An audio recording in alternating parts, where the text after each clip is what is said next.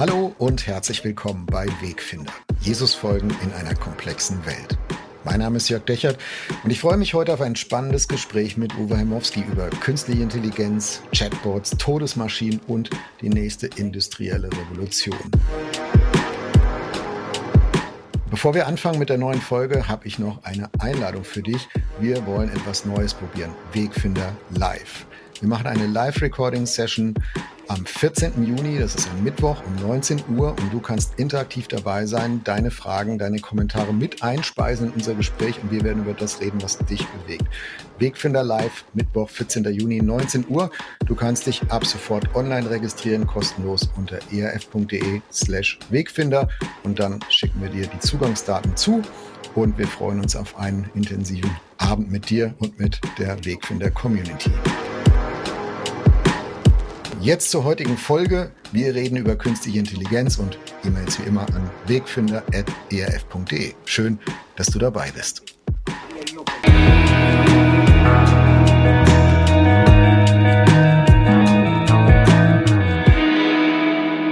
Hallo lieber Uwe, ich grüße dich. Hallo Jörg. Uwe, woher weiß ich eigentlich, dass ich mich gerade nicht mit einer KI unterhalte, sondern mit dem echten Uwe Heimowski? Das wird sich nach wenigen Minuten herausstellen, weil meine Intelligenzgrenzen so offensichtlich und klar sind, dass es kaum künstlich sein kann.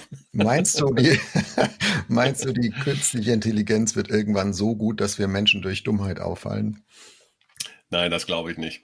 Äh, es, es, war lustig. Ich habe hab vor kurzem, ich habe so eine Sport-Apps, äh, Sport-App, auf der ich dann immer mal gucke, so die Fußballergebnisse und alles Mögliche. Und dann haben die mal äh, Chat GPT gefragt, ähm, ob sie die beste, die historisch beste Mannschaft von Bayern München aufstellen können. Und am Ende des Ganzen war dann der empfohlene Mittelstürmer neben Gerd Müller, das ist ja klar, mhm. so war Oliver Bierhoff, mhm. äh, dass der in die Traditionsmannschaft gehört unbedingt und zu den Besten aller Zeiten und so. Das Lustige ist nur, dass Oliver Bierhoff nie bei Bayern München gespielt hat. Und dann schrieben die Redakteure so fast so ein bisschen so eine Mischung aus spöttisch und erleichtert unten drunter. Ha, unsere Jobs sind also doch noch nötig. Manches wissen wir noch. Ja, ich fürchte, das Lachen wird manchen da im Halse stecken bleiben. Äh, also mein Gefühl ist, was KI angeht, ähm, im Moment natürlich Hype-Thema, weil alle irgendwie aufgewacht sind. ChatGPT, jeder spielt damit rum, ne? so wie du es gerade auch beschrieben hast, habe ich auch schon gemacht, schon Blogartikel zugeschrieben vor, vor einiger Zeit und, und jeder spielt irgendwie damit rum ne? und, und sagt, haha, guck mal, wie interessant, wie lustig, wie, wie toll oder wie schwierig. Ähm, aber das ist ja immer so die Anfangsphase, wenn was neu erfunden wird, da passiert alles Mögliche und immer ziemlich treffsicher auch eine also eine Überschätzung, ne? Leute, die das richtig hypen und sagen, boah, das wird das nächste große Ding, wir müssen echt vorsichtig sein oder wir müssen investieren.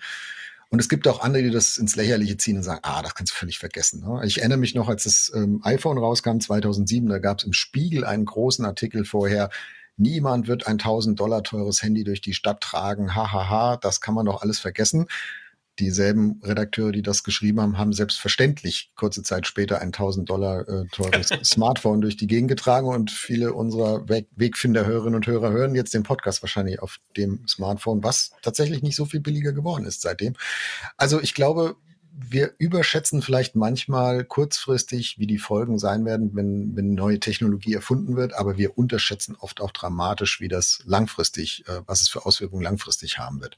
Und das ist meine These, da können wir jetzt in dieser Folge mal ein bisschen drüber sprechen, äh, auch was KI angeht. Und natürlich ist ein großes Feld. Ähm, wir können ein bisschen über Technologie reden, wir können über Ethik reden. Was bedeutet das eigentlich? Für den Wert von Begegnung, Wahrhaftigkeit hängen viele, viele interessante Themen dran, auch, auch finde ich christlich relevante Themen dran. Also ich glaube, es ist ein großes Feld. Ja, absolut. Ähm, mir geht so, ich bin jetzt ja bei technischen Dingen immer nicht so der Erste, der das ausprobiert. Ne? Ich mache es dann auch mal, wenn alle anderen das machen. Ähm, aber im Moment kommt es ja am Thema nicht vorbei, auch in verschiedenen Sitzungen. Ich hatte, ich hatte in verschiedenen ethischen Kontexten damit zu tun, da erzähle ich gleich auch noch ein bisschen. Neulich haben wir auch mal eine Sache gehabt, da war ich in einer Vorstandssitzung äh, von, ähm, von einem Medienwerk pro äh, Medienmagazin, da bin ich am Vorstand seit ein paar Jahren. Und dann hat jemand sich die, den Spaß gemacht, die Andacht am Anfang, äh, sich von, von KI schreiben zu lassen. Und ähm, der war total perplex, wie gut diese Andacht war äh, und ich habe gedacht, oh, ist die langweilig, ja? Die ist im mhm. Grunde genommen erzählt die den Bibeltext nach und mir fehlte jede jede jede Erfahrungskomponente. es war alles, also du hast, hast du gedacht, Mann, also ganz viel an dem, was wir, weißt du, wenn du heute kannst du ja eine Bibelstelle googeln, du musst nicht mehr ewig lange in der Bibel rumblättern, um sie zu finden. Du findest sie schneller. Und wenn man Informationen um einen Bibeltext und so auch so schnell finden kann, es ist ja irgendwie toll. Aber ich habe gemerkt, auch da fehlt mir ein gewisser Pfiff. Ja, der war komplett begeistert. Der sagt, boah, ist das super und dass das das kann und wirst du irgendwann auch merken, dass die Pastoren das alle so machen. Und ich habe gedacht, nee, nee, nee, nee. Das, was ich eigentlich merke, also ich kann es fast nicht in Worte, Worte schreiben, weil ja. der Esprit hat mir gefehlt. Ja, nur kannte der vielleicht genug andere Andachten von Menschen, wo auch der Esprit gefehlt hat. Deswegen hat er gesagt, das ist ja ganz normal so. Also wir kommen ja. mal drauf, was da eigentlich jetzt tatsächlich neu ist. Ähm, ich möchte erst mal sagen, so neu ist das gar nicht. Ähm, also das Thema Machine Learning, maschinelles Lernen ist ein Thema, was schon 30 Jahre alt ist, also mindestens.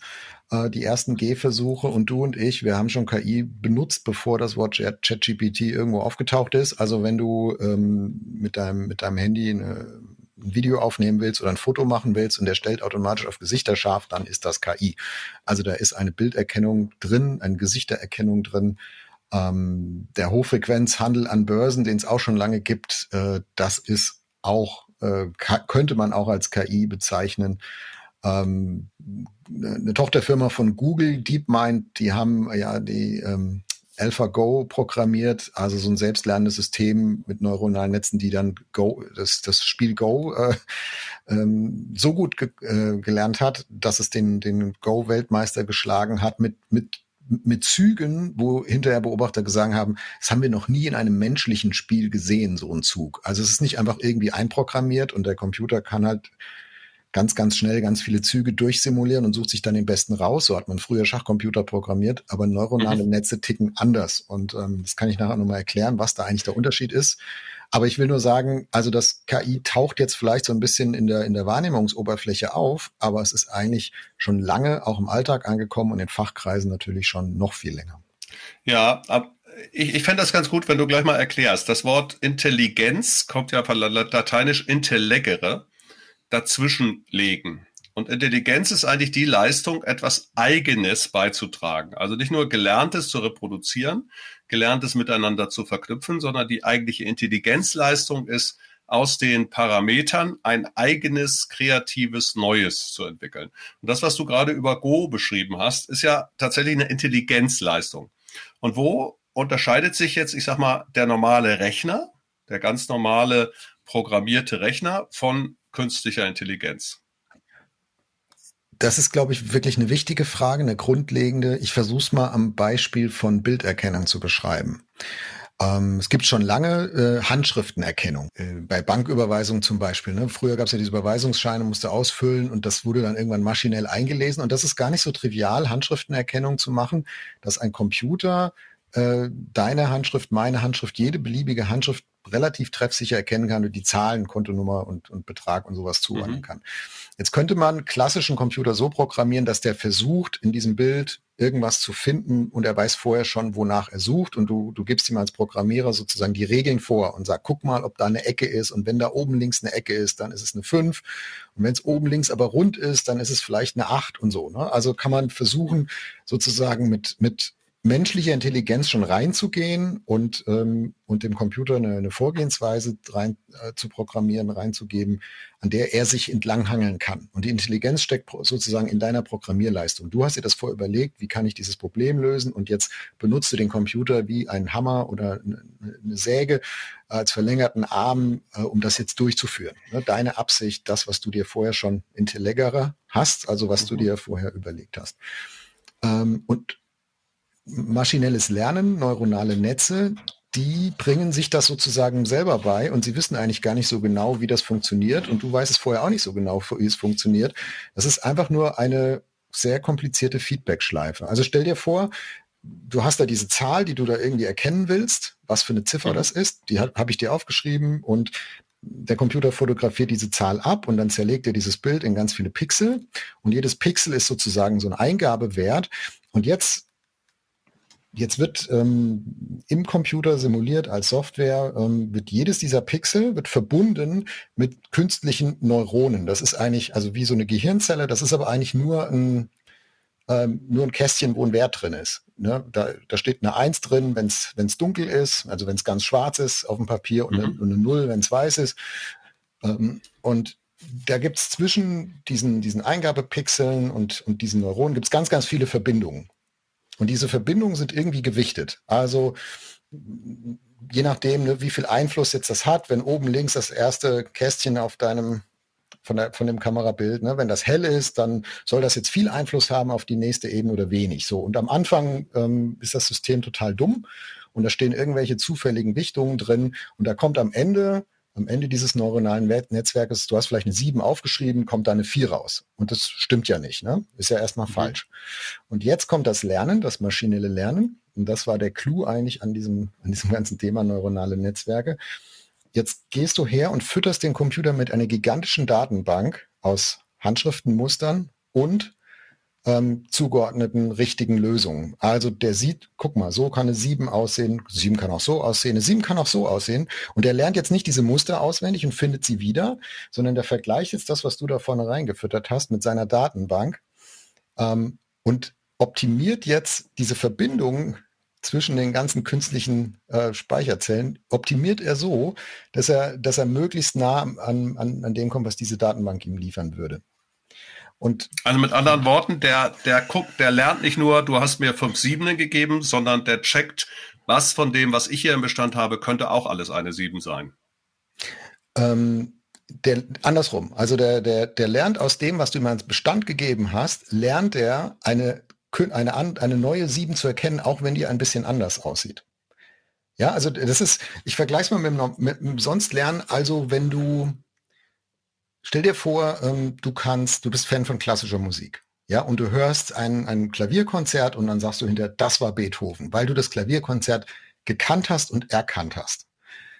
Also das, das ist relativ einfach, das wäre Computer zu programmieren. Ne? Ich habe das schon mal gehört, genau das, und ich erkenne es wieder und sage, aha, Beethoven kenne ich, ja, neunte Sinfonie, whatever.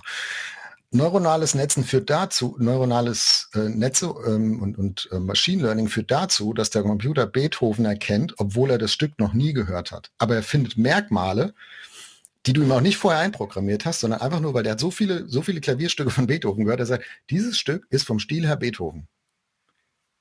Ich kann dir nicht sagen, warum, mhm. aber ich weiß es einfach.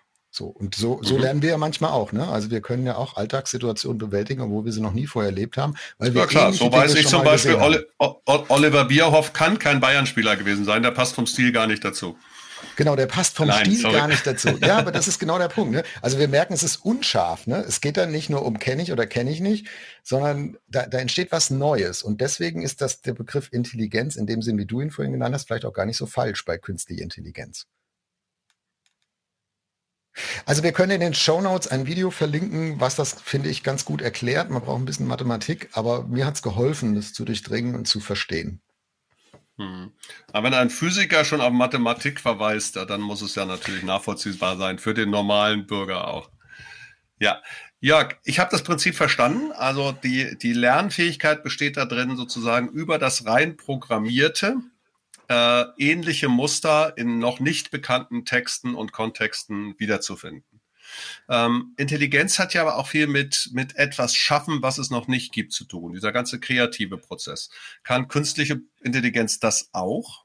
Ja, das geht jetzt auch. Ähm, das ist relativ neu. Das nennt man Generative AI, also Künst, also schaffende künstliche Intelligenz könnte man das nennen. Hm, AI, äh, Arti artifizielle Intelligenz, also genau. Englisch, Englisch, ne, genau. Ja. ja, genau. Also ChatGPT würde dazugehören, mit Journey, mhm. da kannst du Bilder erzeugen und es gibt, also das, jeden Tag gibt es ein neues, neues Tierchen, neues Tool.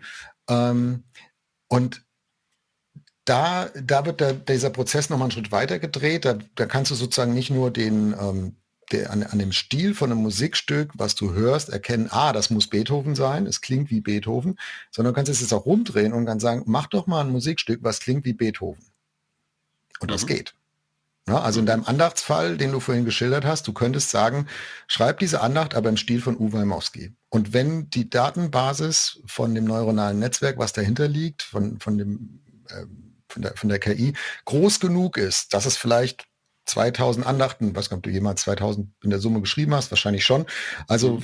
ne, wenn es jetzt, wenn das 2000 Andachten von dir sind und 17.000 von, von anderen Leuten und 48.000 von noch einem, dann, dann findet dieses System die Differenzen raus, deine stilistischen Eigenschaften und kann sie auch nachahmen. Und das ist schon ein bisschen spooky. Also mhm. ich, ich habe zum Beispiel mal für eine Predigtillustration ähm, Anfang des Jahres, ich habe über die Jahreslosung gepredigt, ne, du bist der Gott, der mich sieht. Und ich habe bei uns in der Gemeinde, ich habe ähm, eine Illustration gesucht und weiß ja, ne, im Internet kannst du nicht einfach irgendwas nehmen, Bildrechte und so weiter. Und dann habe ich gedacht, machst dir einen Spaß, nimmst so ein KI-Tool und sagst dem, hier zeichne mir mal, und dann wollte ich die Hagar malen lassen, ne, zeichne mir ein arabisch aussehendes Mädchen in der Wüste, was verzweifelt aussieht. Halt. So, so, also mit dem Input habe ich die gefüttert, die KI, und da kam ein Bild raus. Ich, ich finde das immer noch fantastisch. Ne? Das hätte ich nicht, also besser hätte ich sowieso nicht malen können. Ich kann nicht wirklich gut malen. Ne? Ähm, und da kann man ein bisschen dran, dran rumtunen. Aber ich finde, es hat das perfekt illustriert. Und das ist schon, das ist schon ein bisschen spooky. Und das, jetzt kommen wir nochmal auf die Redakteure von vorhin. Ne? Wenn ich jetzt Grafiker wäre, würde ich sagen, hm, natürlich, ich habe noch mehr ähm, Know-how, ich bin künstlerisch noch begabter, ich kann mir Dinge einfallen, ich bin kreativer, das glaube ich auch. Aber so für Gebrauchsanlässe, ne, mach mir mal eben so ein Bild dafür. Mach mir mal eben so eine Andacht dafür. Mach mir mal einen, Werbetext dafür. Das kann KI mit einem Faktor 5 schneller, besser, billiger, ähm, jetzt schon oder in einem halben Jahr spätestens. Also deswegen glaube ich, da können wir nachher nochmal drüber reden, dass das KI auch ähm, das Arbeitsleben in vielen Berufen echt nochmal umwälzen wird, die bisher von Automatisierung nicht sehr. Ja, bleib, bleiben wir, bleiben. Verschieben wir es nicht auf nachher. Bleiben wir da ruhig mal einen Moment. Also es wird das Arbeitsleben umwälzen. Ich, ich war eingeladen vor, weiß ich gar nicht, fünf Jahre her an, äh, in Erfurt an der, an der, ähm, vom Ministerium für, für Gesundheit ja, und äh, da war ich kurz vorher, habe ich noch, war ich noch als freier Dozent, habe ich Ethik unterrichtet an der Berufsakademie in Gera.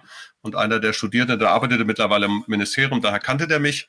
Und es waren Leute da, die haben über Pflege gesprochen. Und den Einsatz von KI in der Pflege, aber schon fünf Jahre her. Also da waren wir noch in den Kinderschuhen und trotzdem war es spannend.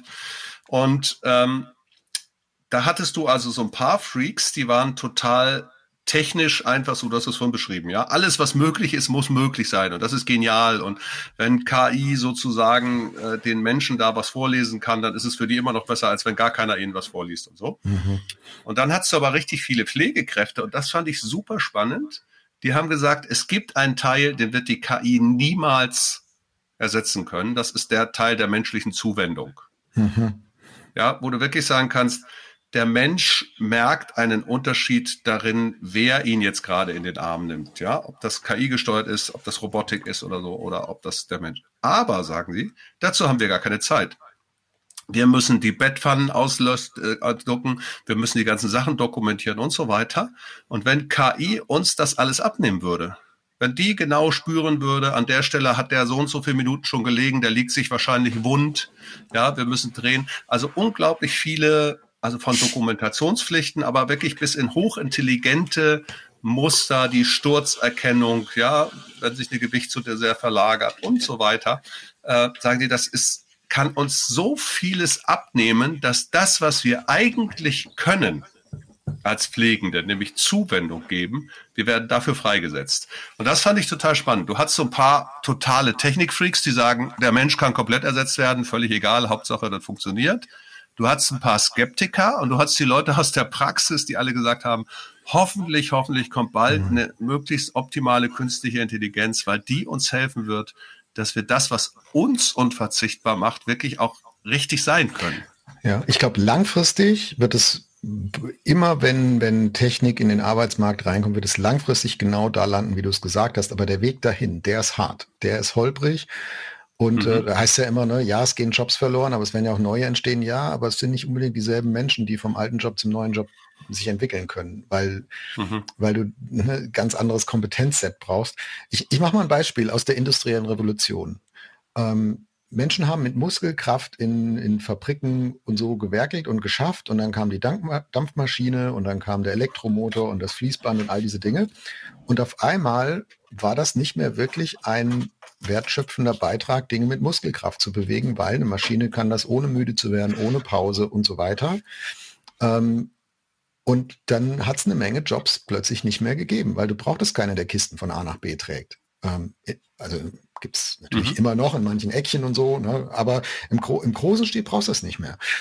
Und das war für die Leute, die Kisten tragen konnten, jetzt nicht gerade eine gute Nachricht. Ne? Da konntest du zwar sagen, ja, aber dafür gibt es jetzt neue Jobs, nämlich Dampfmaschinenmonteure und so. Und gesagt, ja, toll, ich, bin, ich kann aber Kisten tragen. Ne? Was, was habe ich davon?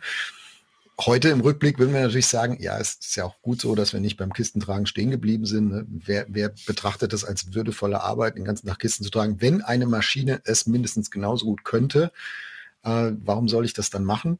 Ähm, und was jetzt passiert ist, dass die Leute, die damals gesagt haben, ja gut, das passiert unten in der Werkshalle, ne, Robotik und alles Maschinen und so, aber wir hier oben im, im, im Büro, die, die White-Collar-Worker, ne, die ähm, mit, mit Papier und Büchern und heute mit dem Computer mhm. arbeiten, so haben gesagt, ja, es betrifft uns ja nicht. So, aber jetzt spätestens mit KI ist klar, doch, äh, Leute, euch betrifft es auch. Und jetzt geht es um Buchhalter und jetzt geht es um Gelegenheitsgrafiken und Texte und, und solche Dinge, wo klassischerweise Automatisierung noch keine große Rolle gespielt hat. Aber die wird jetzt relativ schnell eine, eine Riesenrolle spielen.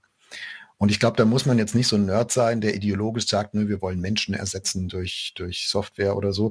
Das wird einfach, die, die Kosten werden es machen. Also wenn ich, ähm, wenn ich das, was ähm, ähm, ja, ich weiß nicht, was ich für ein Beispiel nehmen soll. Ne? Also wenn ich die Wahl habe, ob ich drei Menschen einstellen soll, die, die ähm, bestimmte juristische Texte zum Beispiel schreiben oder überprüfen. Wenn ich dafür äh, entweder drei Rechtsanwälte beschäftigen kann oder eine KI, die mich einmal Geld kostet und noch irgendwelche Updates einmal im Jahr, dann weiß ich aber, was ich mache. Mhm. Und jetzt ist die Frage, also erstmal ist es natürlich einfach schade für denjenigen, der seinen Job verliert. Also äh, gar, kein, gar keine Frage. Aber äh, die Frage ist, was ist für den die Alternative? Äh, die Frage ist, ähm, ist es nicht tatsächlich auch manchmal besser? Also wenn wir zum Beispiel sagen, wir wollen Abrüstung, weniger Waffen, so, und dann bauen wir weniger Panzer und dann hast du keine Jobs mehr für die Leute, die bis jetzt die Panzer gebaut haben. Aber ich werde die Panzer ja nicht weiterbauen, nur damit die Leute ihre Jobs noch haben. Oder dieses Argument bei der ganzen Klimadebatte, ja, wir müssen mit Braunkohle weitermachen, weil sonst in den Regionen, wo sie nicht mehr abgebaut wird und verbrannt wird, weil dann so viele Leute ihre Jobs verlieren. Äh, das kann ja nicht sein. Ich kann ja nicht den Ast, auf dem ich sitze, absägen, nur damit ich drauf sitzen bleiben kann. Weißt du, da ist ja, da ist ja in sich eine, eine Unwucht drin. Ja. Das ist zum einen so, dass man sagen kann, ich muss natürlich parallel überlegen, wie kann ich diese Menschen dann einsetzen? Was ist das Richtige? Ist so ein, ein Grundeinkommen tatsächlich eine Geschichte, ist, dass man Leute stärker in soziale Verantwortung mit reinnimmt und so weiter. Also man kann ja, man muss sozusagen Arbeit, glaube ich, im Ganzen neu denken. Man muss auch den, den Wert für den Einzelnen neu denken und den kann ich nicht nur einfach, ich kann nicht mehr einfach nur Arbeit gegen äh, Zeit gegen Geld tauschen oder so. Aber ähm, ich muss gleichzeitig auch sehen, dass dabei Leute verloren gehen. Das verstehe ich. Aber deswegen es nicht zu machen, das finde ich Genau, das ist, hat auch noch nie funktioniert in der Geschichte. Ähm, das wird auch hier nicht funktionieren. Das wird am Ende da ankommen. Aber ich finde, es ist eine ethische Verantwortung, auch, finde ich auch eine christliche Verantwortung, das dann aber bewusst zu gestalten. Ne? Und nicht sagen, Leute, habt Pech gehabt, ja, ab morgen steht ihr auf der Straße, euer, euer Thema, ihr könnt ja jetzt KI-Entwickler werden. Ähm, man muss das gestalten und das geht aber nur, wenn man es frühzeitig genug macht dann habe ich noch eine Chance. Wenn ich das so wie mit der Braunkohle jetzt von dir benannt, wenn ich das aufschiebe und sage, nee, das ist zu schwierig und das wollen wir nicht und so, dann wird es halt mich umso mehr äh, überfallen. Ne? Ich kann da eine Staumauer errichten, aber am Ende wird die Welle trotzdem drüber schwappen und dann habe ich keine Zeit mehr. Also dann, dann crasht das halt richtig zusammen. Und deswegen ähm, bin ich dafür, bei, so, bei, bei diesem Thema wie bei anderen auch, aber hier auch, ne, da proaktiv zu sein und sagen, okay, es wird kommen, noch haben wir die Chance, das auch ein bisschen zu steuern, zu gestalten, nicht um es aufzuhalten, aber um uns zu trainieren und Menschen beizubringen, wie kann ich mich dazu verhalten, wie kann ich damit umgehen, ähm, wie kann ich mich darauf einstellen, wie kann ich mich auch in meinem Arbeitsplatz, in meinem Arbeitsumfeld darauf einstellen, ähm, wo kann ich Neues lernen. Ähm, Menschen sind nicht beliebig schnell, also braucht man ein bisschen Zeit für und deswegen je früher man damit anfängt, umso besser, weil die technische Entwicklung, die ist rasant. Also wenn man sich nur den, das anschaut, was ChatGPT zwischen der Version 3 und der Version 4, im Moment ist die Version 3.5 ist öffentlich. Die Vierer kannst du, äh, musst du, glaube ich, 20 Dollar zahlen oder so, kannst die nutzen. Also was, was das mehr kann zwischen der Version 3 und 4, da sind gerade mal sechs Monate dazwischen. Ja, das ist nochmal ein Quantensprung. Und ähm, also diese Entwicklung, die wird rasant schnell gehen und deswegen finde ich, je früher man sich damit beschäftigt, umso besser. Und nicht in so einer eng geführten Ethik, ja, finden wir das jetzt in der Summe gut oder in der Summe schlecht, sondern sehr genau hingeschaut, sagen, wie können wir es so gestalten, dass es verantwortlich ist und dass es, ähm, dass wir als Menschen damit leben ja. können. Ja, ich finde aber, um nochmal für einen Moment auf der Arbeitsplatzebene zu bleiben, es gibt ja noch ganz andere ethische Fragen, aber bleiben wir mal auf dieser Arbeitsplatzebene. Da muss ich sagen, dass ich diese, diese Aussagen von den Pflegern, die, die gesagt haben, Leute, wenn das gut kommen wird, können wir das, was wir gar nicht mehr tun können, erst richtig tun. Das fand ich spannend. Da sagt dann natürlich ein mhm. Ökonom, ja, jetzt vielleicht aber vorsichtig, dass sie euch da nicht ganz wegsparen, ne? weil die diesen menschlichen Teil gar nicht mehr wollen. Das, darauf, darauf müsste man dann hinweisen. Oder ich sage mal ein anderes Beispiel. Ich bin ja jetzt seit kurzem bei einem, einem Träger, der äh, Entwicklungszusammenarbeit macht bei Tierfund. Und es gab eine ganze Zeit lang war das so, wenn du jetzt in einem Land wie Somaliland tätig bist, dann musst du dort äh, musst du was auf, also Beleg auf Arabisch, den musst du einscannen, den musst du übersetzen, den musst du äh, dann nach Deutschland schicken, den muss hier nochmal jemand begutachten und so weiter.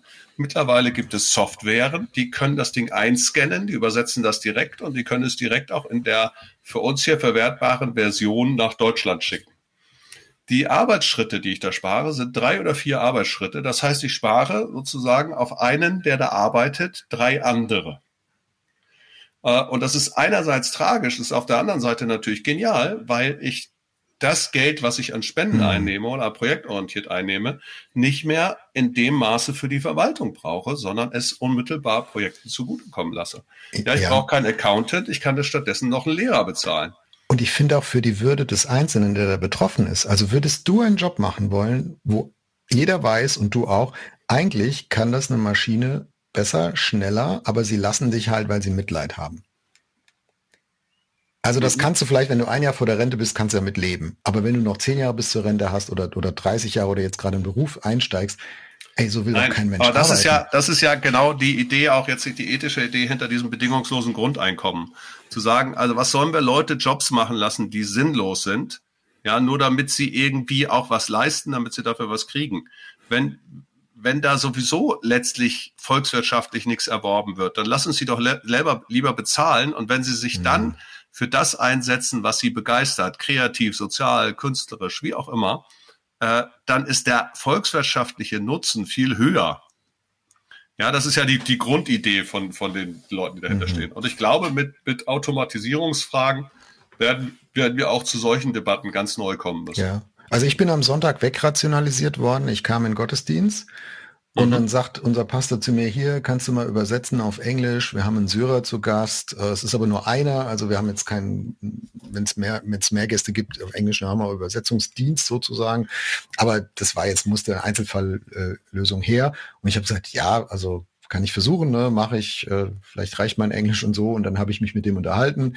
Ähm, super fitter Typ. Und dann hat er gesagt, ja, du brauchst mir, brauchst mir das nicht übersetzen, ich habe mein Smartphone dabei. Und ähm, ich, ich wusste das, dass es das gibt, aber ich habe es noch nie gesehen. Äh, Google Translate, aber in Echtzeit über Audio. Ne? Also das heißt, der hat dann sein Handy auf dem Schoß gehabt, die ganze Predigt über und das Handy hat zugehört und hat in Echtzeit das, was in der Predigt kam, von, von Deutsch auf Englisch übersetzt. Und ich habe ähm, ihm immer so ein bisschen über die Schulter geguckt, ja, unserem syrischen Gast, und habe geguckt, mal sehen, wie gut das ist. Und ich habe halt, boah, ich hätte es nicht so gut hingekriegt in der Live-Situation. Und dann habe ich mich zurückgelehnt und habe gedacht, ist ja wunderbar, ja, dann äh, muss ich jetzt nicht übersetzen, kann auch zuhören, wir stören auch keinen da. Ähm, aber unfassbar gut, ne? Und ja, vor, vor und, fünf ich mein, Jahren war das nicht unfassbar gut, ja. Da war das so, naja, es geht so. Genau, aber, aber, jetzt mal, da sind wir doch genau bei dem absolut Positiven, was künstliche Intelligenz kann. Nur wenn sein Smartphone ihn jetzt nach dem Gottesdienst zum Essen einlädt, dann muss ich sagen, also den Teil, den lass bitte nicht wegrationalisieren. Das machst du bitte immer noch. Nein, da gibt's eine, wenn du mal einen Film sehen willst, wo das vorkommt, so einen dystopischen Hör, heißt er, also Englisch sie, ja, hör, wo sich ein Mensch mit äh, dem Betriebssystem von seinem Handy verliebt und der ist, ja. also da, da geht's genau über diese Grenze weg. Also halten wir mal fest, Uwe, ähm, es wie immer im Leben mit allem, was ein Werkzeug ist, äh, man kann es für was Gutes einsetzen oder was Böses. Zum Bösen kommen wir gleich auch noch unbedingt. Ähm, aber äh, es, es hilft nicht, in ethisch schwarz-weiß drüber zu reden, sondern es hilft auch, die, die positiven Fälle zu suchen und dann auch hervorzuheben, zu benennen. Ich habe hier bei der Recherche für unsere Folge gefunden, dass schon 2019, also vor vier Jahren, hat noch keiner über ChatGPT geredet, ähm, die, die Bilderkennung so gut war durch neuronale Netze, dass schwarzer Hautkrebs präziser vorhergesagt werden konnte von der Software als von Dermatologen.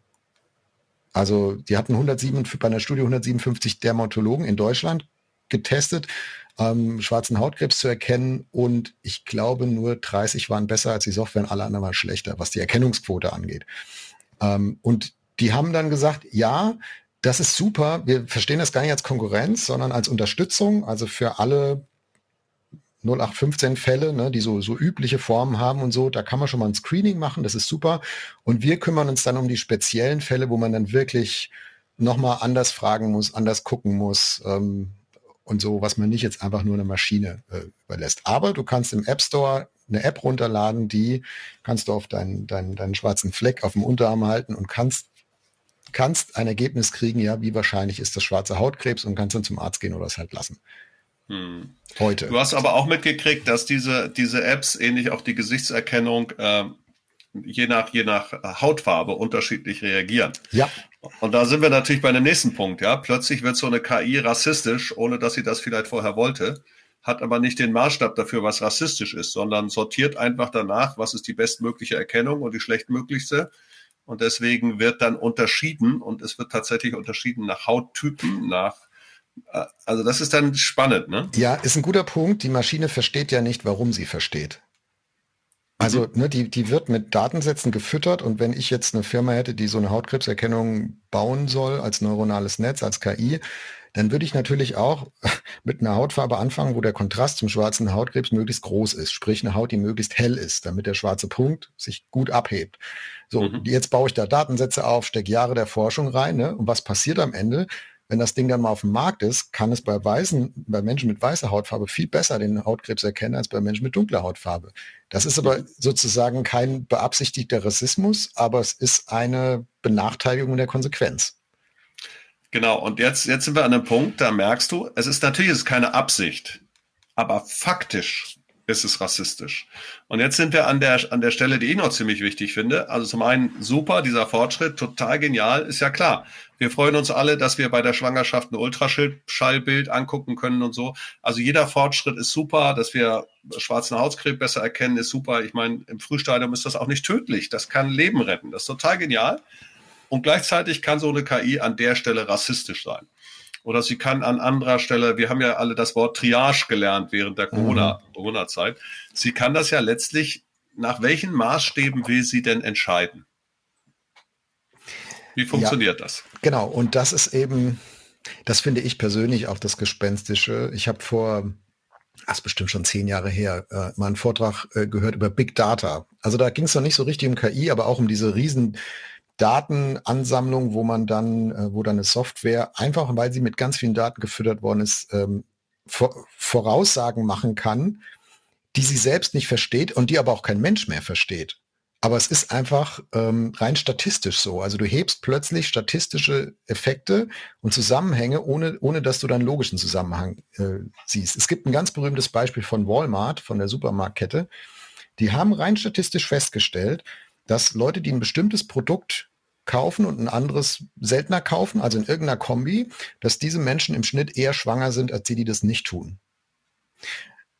Und die haben dann, die haben dann einer Kundin einen Schwanger Schwangerschaftstest empfohlen, ja, die, die, die Software, weil sie festgestellt hat, oh, da ist dieses Einkaufsmuster, wahrscheinlich ist sie schwanger, ich empfehle mal den Schwangerschaftstest. Die wusste davon gar nichts. Also die, hat einfach Marmelade mit Gurken gegessen und dann hat die ja, Software jetzt. gesagt, äh, ja, wir haben von wir haben von so und so viel äh, Vätern, die gerade ein Kind erwarten, gehört, was ihre Frauen so einkaufen. Also so ganz simpel, so ganz simpel war es nicht, nicht so nachvollziehbar, aber es war es war kein nachvollziehbar Zusammenhang, logisch. Ne? Du konntest es nicht erklären, warum ist das so. aber mhm. du konntest es statistisch finden und, du, und, äh, und es hat, ist, ist zu einer validen Vorhersage gekommen, aber keiner weiß warum und, und äh, wie genau dieser Zusammenhang ist. Und es interessiert auch keinen, weil es funktioniert ja. Und das finde ich, ähm, vielleicht sind wir jetzt schon ein bisschen bei den Risiken, das finde ich ein Risiko bei KI und bei Machine Learning, dass es nicht wirklich Verstehen generiert und äh, Verständnis, sondern dass wir dass wir uns abfinden mit Algorithmen, die funktionieren, die einen positiven Effekt haben, ne? Hautkrebserkennung. Also wir nehmen das dankbar an, wir finden es toll, wir arbeiten damit. Es bringt auch was Gutes in die Welt, aber das Verständnis wird nicht gefördert, ähm, sondern vielleicht sogar rutscht es weg. Es interessiert uns aber auch nicht, ja, weil da ist irgendeine so Blackbox, Hauptsache sie funktioniert. Und das finde ich, ist vielleicht jetzt der Naturwissenschaftler in mir, aber das finde ich schwierig. Ja, aber das zeigt mir im Grunde genommen, also wenn ich jetzt mal gucke, wie ich wissenschaftlich arbeiten gelernt habe, ne? Belegarbeiten, ganz viele Sachen sammeln, äh, meine Diplomarbeit, die hatte fast 1000 Fußnoten, ja, so viel Zeugs gelesen zu Sachen und so.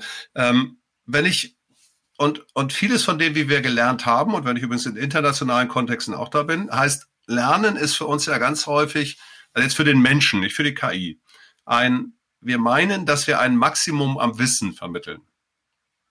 So, oder also früher so die humanistische Bildung war eben wirklich auch ein breites Wissen, musisch und, und, und altphilologisch und so weiter.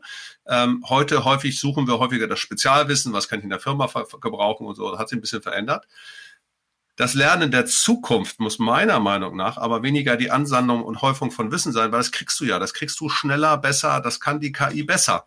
Warum sollte die nicht eine Belegarbeit zu bestimmten Quellen? Was hat der und der und der dazu gesagt? Warum soll ich selber durch Immanuel Kant durch blättern, wenn die KI das ganz schnell kann. Muss ja gar nicht sein, kann ich ja Arbeit sparen. Nur wir müssen lernen, glaube ich, Fragen zu stellen, zu hinterfragen. Wir müssen, wir müssen, ähm, also unsere Bildung, glaube ich, muss eine, eine moralischere, eine hinterfragendere, eine kritischere sein, als sie das im Moment noch ist. Und nicht nur hier bei uns, sondern auch international, in internationalen Kontexten. Ja, also bin ich voll bei dir. Ähm, habe ich vor, habe ich schon vor vielen Jahren in Vorträgen gesagt, als ich versucht habe, Leuten beizubringen, wie das Internet äh, oder oder Digitalisierung so unsere Lerngewohnheiten und gesellschaftlichen Strukturen und so verändert. Und da habe ich immer gesagt, hier das Wissen ist in der Cloud und das muss das Bildungssystem verändern. Nur ist mhm. unser Bildungssystem sehr beharrlich, was Veränderungen angeht und die Schulbürokratie ist wie jede Bürokratie auch nicht sehr fit, was digital angeht. Das hat gar nichts mit den Lernenden zu tun, sondern das ist das System auch ein bisschen. Aber die Zeiten, wo wir, wo wir äh, Bildung ähm, und Erziehung als Wissenstransfer verstehen, hier, ich habe jetzt ein Wissen, Uwe, und jetzt bring es dir bei und jetzt hast du das Wissen auch. Dafür brauche ich keine Schule und kein Lernen. Die, die, also meine Kinder haben so viel von YouTube gelernt. Ja. Mhm. Das, da können wir einen Haken dran machen. Aber das Orientierungsvermögen, wie kann ich gute und schlechte Quellen unterscheiden? Ne? Wie kann ich Informationen einsortieren? Was ist für mein Leben wichtig? Auch Weisheitsaufbau sozusagen das ist etwas, ähm, da, da müsste Bildung viel mehr dann nachher drauf einzahlen und auch erst recht äh, in der, in der Auseinandersetzung mit KI. Also wir merken, am Thema KI hängen ganz viele Aspekte dran. Äh, wir sind in ethische Fragen reingekommen. Wir haben über Arbeitsplatzveränderungen gesprochen. Jetzt sind wir bei, ähm, bei Bildung. Also man merkt schon, es ist schon angebracht, dass wir alle über KI reden und uns endlich als Gesellschaft damit mal auseinandersetzen in, in der breiteren Fläche. Mhm. Ähm, ich finde auch in den Kirchen und Gemeinden ist es echt jetzt fällig. Ähm, nicht, weil Christians auch noch zu jedem Thema was sagen müssen und da jetzt halt auch und es ist gerade hip und deswegen machen wir da Andachten mit und so, sondern weil es einfach ganz viele Bereiche unseres Lebens jetzt schon prägt und zunehmend prägen wird und ähm, ich finde, wenn wir als Christen eine Weltverantwortung haben, Mitgestaltungsverantwortung, müssen wir da uns mit beschäftigen, können wir uns nicht zurückziehen. Ja, wir haben ja, wir haben ja unter Corona, ich sag mal schon so ein, in vielen, vielen Gemeinden auch so einen Technisierungsschub ge gehabt, also auch im positiven Sinne, so ein so einen technischen Innovationsschub zu merken, du kannst auch mal was aus der Konserve machen, wenn ein Musiker nicht kann, dann kann er auch ein Stück einspielen und da kann, das kannst du auch nochmal verwenden oder so. Ähm, sind so kleine Dinge, das geht bis hin zu Recherchetools und, und, und. Das ist ja, ist ja super, dass man das, das machen kann und nutzen kann. Du hast Gemeinde-Apps, du hast Kontaktmöglichkeiten, die es früher nicht gab. Also da, da wächst, glaube ich, richtig viel. Das kann, wenn das mitlernt, auch tatsächlich nochmal stärker dazu helfen zu sagen, hey, wer, wer fällt durch mein Wahrnehmungsraster, ja, wirklich auch Aufmerksamkeit generieren, gerade für diejenigen, die in der Gemeinde nicht so präsent sind und so. Also ich glaube, da kann man richtig viel. Und doch gilt auch da wieder, live ist live, ne? Also. Ich, ich gehe noch einen Schritt weiter und sage, vielleicht hat die, hat die Gemeinde Jesu nochmal ein, ein USP, also ein, ein Alleinstellungsmerkmal, weil sie echte Begegnungen von Mensch zu Mensch liebt, fördert, hoffentlich auch authentisch und ehrlich und integer das, äh, das leistet und abbildet. Ähm, ne, wenn, ich habe vorhin ja in der Eingangsfrage so gesagt, woher weiß ich, dass ich überhaupt mit dem echten Uwe rede? Also in dem Maß, wie Textkommunikation von KIs zumindest verfremdet werden kann, vielleicht auch ersetzt wird und Bildermanipulationen äh, kannst du auf deinem Handy locker machen, Videomanipulation. Also die Frage, was ist echt, was ist authentisch, ich glaube, die wird ganz neu gestellt werden und nicht erst in 20 Jahren, sondern in, in, in 20 Monaten, also bald. Mhm. Ähm, ich glaube, da haben, haben wir als Kirchen nochmal ein Potenzial, eine Echtheit von Begegnung zu leisten, die vielleicht in der, in der Alltagsbegegnung der Gesellschaft immer weiter in den Hintergrund treten, weil du immer mehr mit automatisierten Texten, Bildern, Videos und so konfrontiert bist. Also ich habe mhm. gestern habe ich eine Werbung gesehen äh, von einer Firma, die so Schulungsvideos für die eigenen Mitarbeiter, so interne Schulungsvideos, die das über so ein Avatar macht, ähm, also so eine künstliche Person, die sieht mhm. aber aus wie du, also sieht aus wie ein echter Mensch. Du kannst sie die zusammenklicken, was für eine Haarfarbe, was für eine Hautfarbe, soll der Brille anhaben oder nicht. Und dann, dann fütterst du die mit Texten, also das, was die zum Beispiel neuen Mitarbeitern beibringen soll, wenn die, wenn die an Bord kommen in die Firma. Und das, die spricht mit dir im Video wie ein Mensch, wie so ein YouTuber, ne? Spricht und gestikuliert und, aber es ist alles KI. So, das ist keine reale Begegnung mehr. Funktioniert für den Zweck, für den sie da ist. Aber wenn du jetzt vorstellst, dass ganz viel in deinem Leben um dich herum ähm, so diese Künstlichkeit kriegt. So, ne? denk nochmal zehn Jahre weiter vielleicht. Ich glaube, dann ist ähm, in, in, der Kirche, in der Gemeinde, im Hauskreis ähm, mal Menschen ins Gesicht gucken und ehrlich miteinander sein, einfach nochmal ein, ein viel gesteigerter Wert, als es heute schon sein kann. Ja, das, das glaube ich auch. Also das glaube ich auch. Ich glaube, dass die Authentizität von Begegnungen, das haben wir letztlich auch unter Corona ein bisschen gemerkt. Ja, wir haben gedacht, also bis hin die Kinder, die können äh, am Rechner sitzen, sich vernetzen und Gemeinde kann online stattfinden. So, und jetzt, jetzt wird da, wird da ein Strich drunter gemacht. Wir rechnen die Summe aus und merken, ach du meine Güte, ja, Suizidalität mhm. ist gestiegen, psychische Krankenseiten sind gestiegen äh, und so weiter. Also wir merken ja, dass das sozusagen die Conditio Humana, die Art und Weise, wie der Mensch gestrickt ist, die ist eben nicht nur technisch abbildbar und vermittelbar. Und da wäre für mich eben eigentlich der Segen der Technik, wenn die Technik uns das abnimmt, wo wir zu lange recherchieren, am Rechner sitzen müssen, arbeiten machen müssen, die uns genau davon abhalten, menschliche Begegnung zu mhm. zu haben. Ne? Wenn, wenn der Teil uns von KI abgenommen wird und deswegen uns richtig gehen lässt, stellen wir mal im Journalismus, ja, wenn alles das, was jeder Sportverein macht, also wenn da, wenn das, wenn diese ganzen Ergebnisse, wenn die ganz schnell zusammengefasst werden, wenn eine Nachricht, die kann KI, kann die nicht schlechter als ein Reporter. Aber hingehen, vor Ort eine Reportage machen, mit den Leuten reden, ja, der gerade nach dem Sportevent noch, noch der eine heult, der andere, der, der, der riecht schon nach Bier, weil er beim Sieg überschüttet wurde oder so. Diese Gerüche, dieses miteinander erleben, diese, so, das darzustellen, dafür freigesetzt zu werden. Ja, das Menschliche darzustellen. Das glaube ich, das geht im Journalismus, das geht in der Literatur, das geht in ganz vielen und natürlich hoffentlich auch in der Gemeinde. Ähm, und wir dürfen es nicht verlieren. Ja, ich glaube, das ist das, was wir wirklich da nicht entgegenzusetzen, sondern was wir zu ergänzen haben. Mhm. Also drehen wir noch die Runde fertig, was Risiken angeht von KI. Also wir haben jetzt benannt ne, das Risiko, dass ähm, dass Zuwendung und menschliche Begegnung mit ersetzt wird, obwohl es eigentlich die Chance ist, uns genau dafür freizusetzen. Wir haben über das Risiko gesprochen, dass Authentizität untergraben wird, weil ich nicht mehr weiß, ist es der echte Uwe oder nicht, der mir gegenüber ist. Also da, da geht vielleicht auch Vertrauen kaputt, könnte sein, äh, muss man mal beobachten. Ähm, ich möchte noch dazulegen als Risiko, äh, wenn KI dort eingesetzt wird, wo Alleingänge also Autonomie von Maschinen, ein tatsächliches ähm, tödliches Risiko auch sein können. Äh, es gibt schon lange, ich glaube sogar auf UNO, auf UNO-Ebene Arbeitsgruppen, die sich mit dem Thema Lethal Autonomy äh, beschäftigen. Und Lethal Autonomy spricht man es, glaube ich, aus. Also KI praktisch in Drohnen. Stell dir vor, du hast eine bewaffnete Drohne. Und im Moment ist es ja noch so, äh, dass vor jedem Abschuss, den so eine Drohne irgendwo in der Ukraine, wo auch immer, ja, äh, macht, irgendwo in der Kette ist ein Mensch, der aufs Knöpfchen drückt. Aber theoretisch könntest du das durch KI ersetzen. Da gibt's ja auch, ne, Terminator-Film, Skynet, also geht, gehen ganz viele Bilder auf. Äh, aber das ist ein reales Risiko, weil das ist eine technisch absolut mögliche Möglichkeit. Und so wie ich unsere Menschheitsgeschichte bisher wahrnehme, haben wir bisher alles ausprobiert, was auszuprobieren ist. Genau, und jetzt sind wir, äh, und in diesem Ausprobieren haben wir auf verschiedenen Ebenen ja aber auch, ich sag mal, moralische Instanzen geschaffen, die danach fragen. Also wir haben eine UNO, wir haben völkerrechtsverbindliche Dinge und so weiter. Und das ist tatsächlich für mich, und da bin ich jetzt natürlich auch, auch, auch über die Jahre in der Politik sehr geprägt, da empfinde ich noch ein ziemliches, ziemliches Loch sozusagen. Die Frage ist, wer bewertet Dinge? Wem muss sich ein Programmierer gegenüber rechtfertigen, was er da eigentlich reinschreibt? Auf welche Daten greift das Ganze zurück? Ja, weiß ich, dass da die zehn Gebote genauso drin, drin stehen wie vieles andere auch und so. Und da glaube ich, hat Politik ein sehr stark regulatives, äh, einen regulativen Auftrag. Den müsste sie haben. Den nimmt sie für meine Begriffe noch zu wenig wahr. Das hat aber auch damit zu tun, dass dann natürlich Konzerne global agieren und sich, sich den jeweiligen Regierungen entziehen. Also wir bräuchten mhm. da globale Institutionen, die in dem Bereich KI eine Rolle spielen.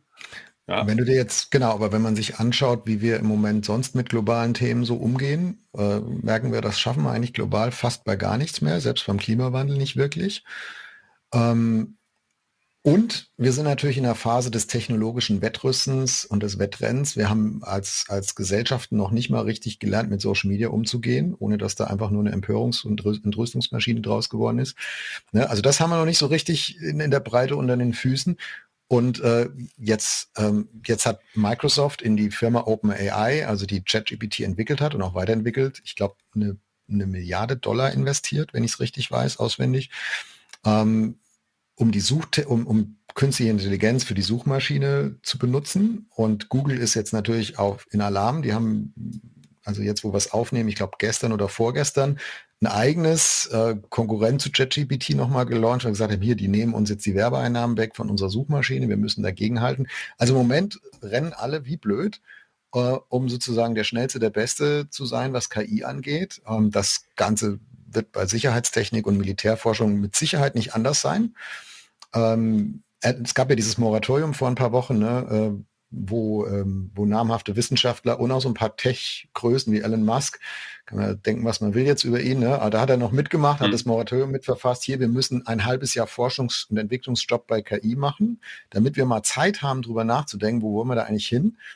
Ist ja, ist ein, ich finde das naiv, äh, also ich verstehe das Anliegen, ich finde das Anliegen auch richtig, aber ich glaube, ähm, das mit einem Appell zu lösen, ist einfach naiv.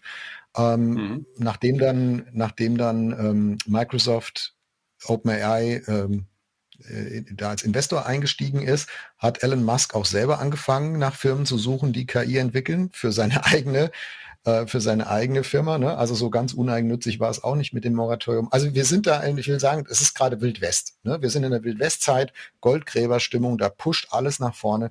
Das ist üblicherweise nicht die Phase, wo man mit bedächtigen Lösungen um die Ecke kommt. Und ähm, ja, in der EU gab es jetzt eine Initiative, um ethische Richtlinien für KI aufzustellen. Da ging es auch ganz viel um Urheberrecht und Datenschutz und so. Das sind wir in Europa ja immer ganz großartig.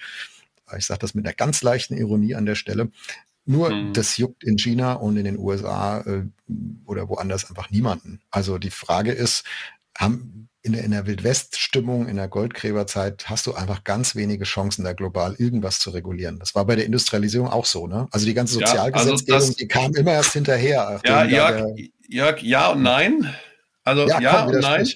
Ich bin froh, dass wir die Todesstrafe abgeschafft haben, obwohl die Amerikaner und die Chinesen das nicht gemacht haben. Also es gibt einfach Momente, wo du sagen musst, du kannst auch, auch ethisch, ethisch jetzt handeln. Das ist global. Wir brauchen globale Standards, aber die entstehen ja dadurch, dass der ein oder andere mal anfängt und sich damit auch auseinandersetzt ne? und auch über Alternativmodelle nachdenkt und gucken, wie kann KI funktionieren. Ich bin ja, ja, dafür, das zu machen. Ich bin nur dagegen, dass wir uns einbilden, weil wir es machen, ist damit das Problem aus der Welt. Nee, es ist höchstens aus Europa. Nein, natürlich ist das Problem nicht aus der Welt, ist ja klar. Ne? Also weißt du, das ist, äh, gilt für ganz vieles, gilt für Gentechnik, gilt für alles Mögliche. Überall gilt das. Ähm, nur, nur es darf nicht das Argument sein, naja, wir brauchen darüber nicht nachdenken, die anderen machen es ja sowieso. Nee, sondern wenn die anderen nicht darüber nachdenken, dann müssen wir damit anfangen. So, und hoffen, dass das Kreise zieht und dass Dinge reguliert werden und dass wir Maßstäbe hinkriegen äh, und das aber nicht deswegen ausschließen, nur weil andere es nicht machen. Das ist das, was ich meine. Ne? Mhm. Du hast vorhin von Big Data geredet. Und KI hat ja unglaublich viel einfach auch mit der, mit der Fähigkeit, eine Menge von Dingen zu vergleichen und aus diesen Vergleichen etwas zu generieren. Das heißt für uns als Christen natürlich auch letztlich, wir müssen einfach Dinge auch produzieren. Wir müssen auch dabei sein. Wir müssen im Netz sichtbar sein. Wir müssen unsere Andachten da reinstellen. Wir müssen unsere Maßstäbe da reinstellen.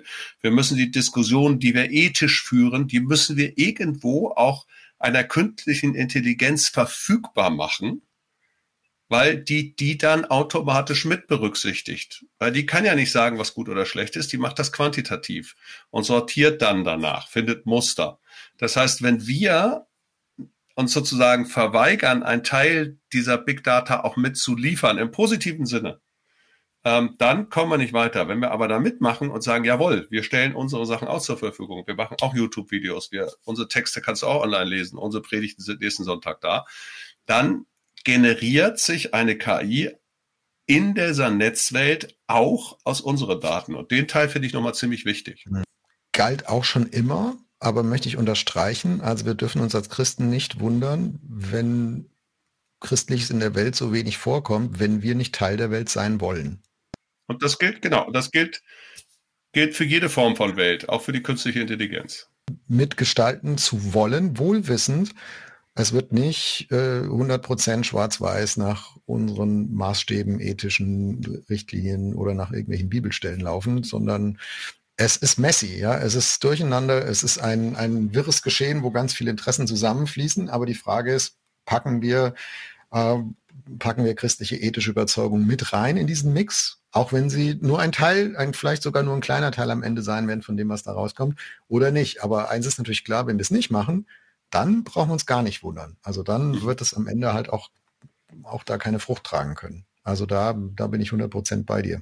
Jetzt hast du eigentlich meine Schlusskurvenfrage schon vorweg beantwortet. Das ist doch super. Ich wollte dich nämlich eigentlich fragen, warum, warum reden wir jetzt bei Wegfinder über das Thema? Ne? Also es ist ja, ist ja alles ganz nett mit KI und wir haben auch hoffentlich aufgezeigt, ne? es ist ein Spannungsfeld, es berührt ganz viele Themen. Es ist nicht nur gut, es ist nicht nur schlecht. Es gibt auch so ein paar christliche Anklänge.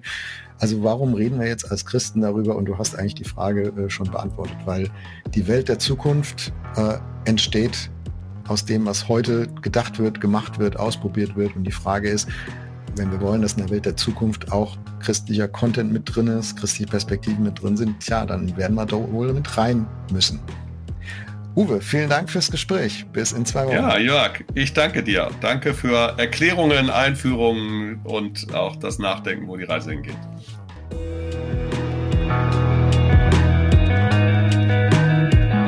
Das war Wegfinder. Jesus folgen in einer komplexen Welt. Was nimmst du mit aus dieser Folge? Schreib uns gerne eine E-Mail an wegfinder.erf.de. Und wenn es dir gefallen hat, empfehle uns deinen Freunden weiter. Wegfinder ist ein Podcast von ERF der Sinnsender. Mehr Podcasts von uns findest du unter erf.de slash podcasts und natürlich bei Apple, Google oder Spotify.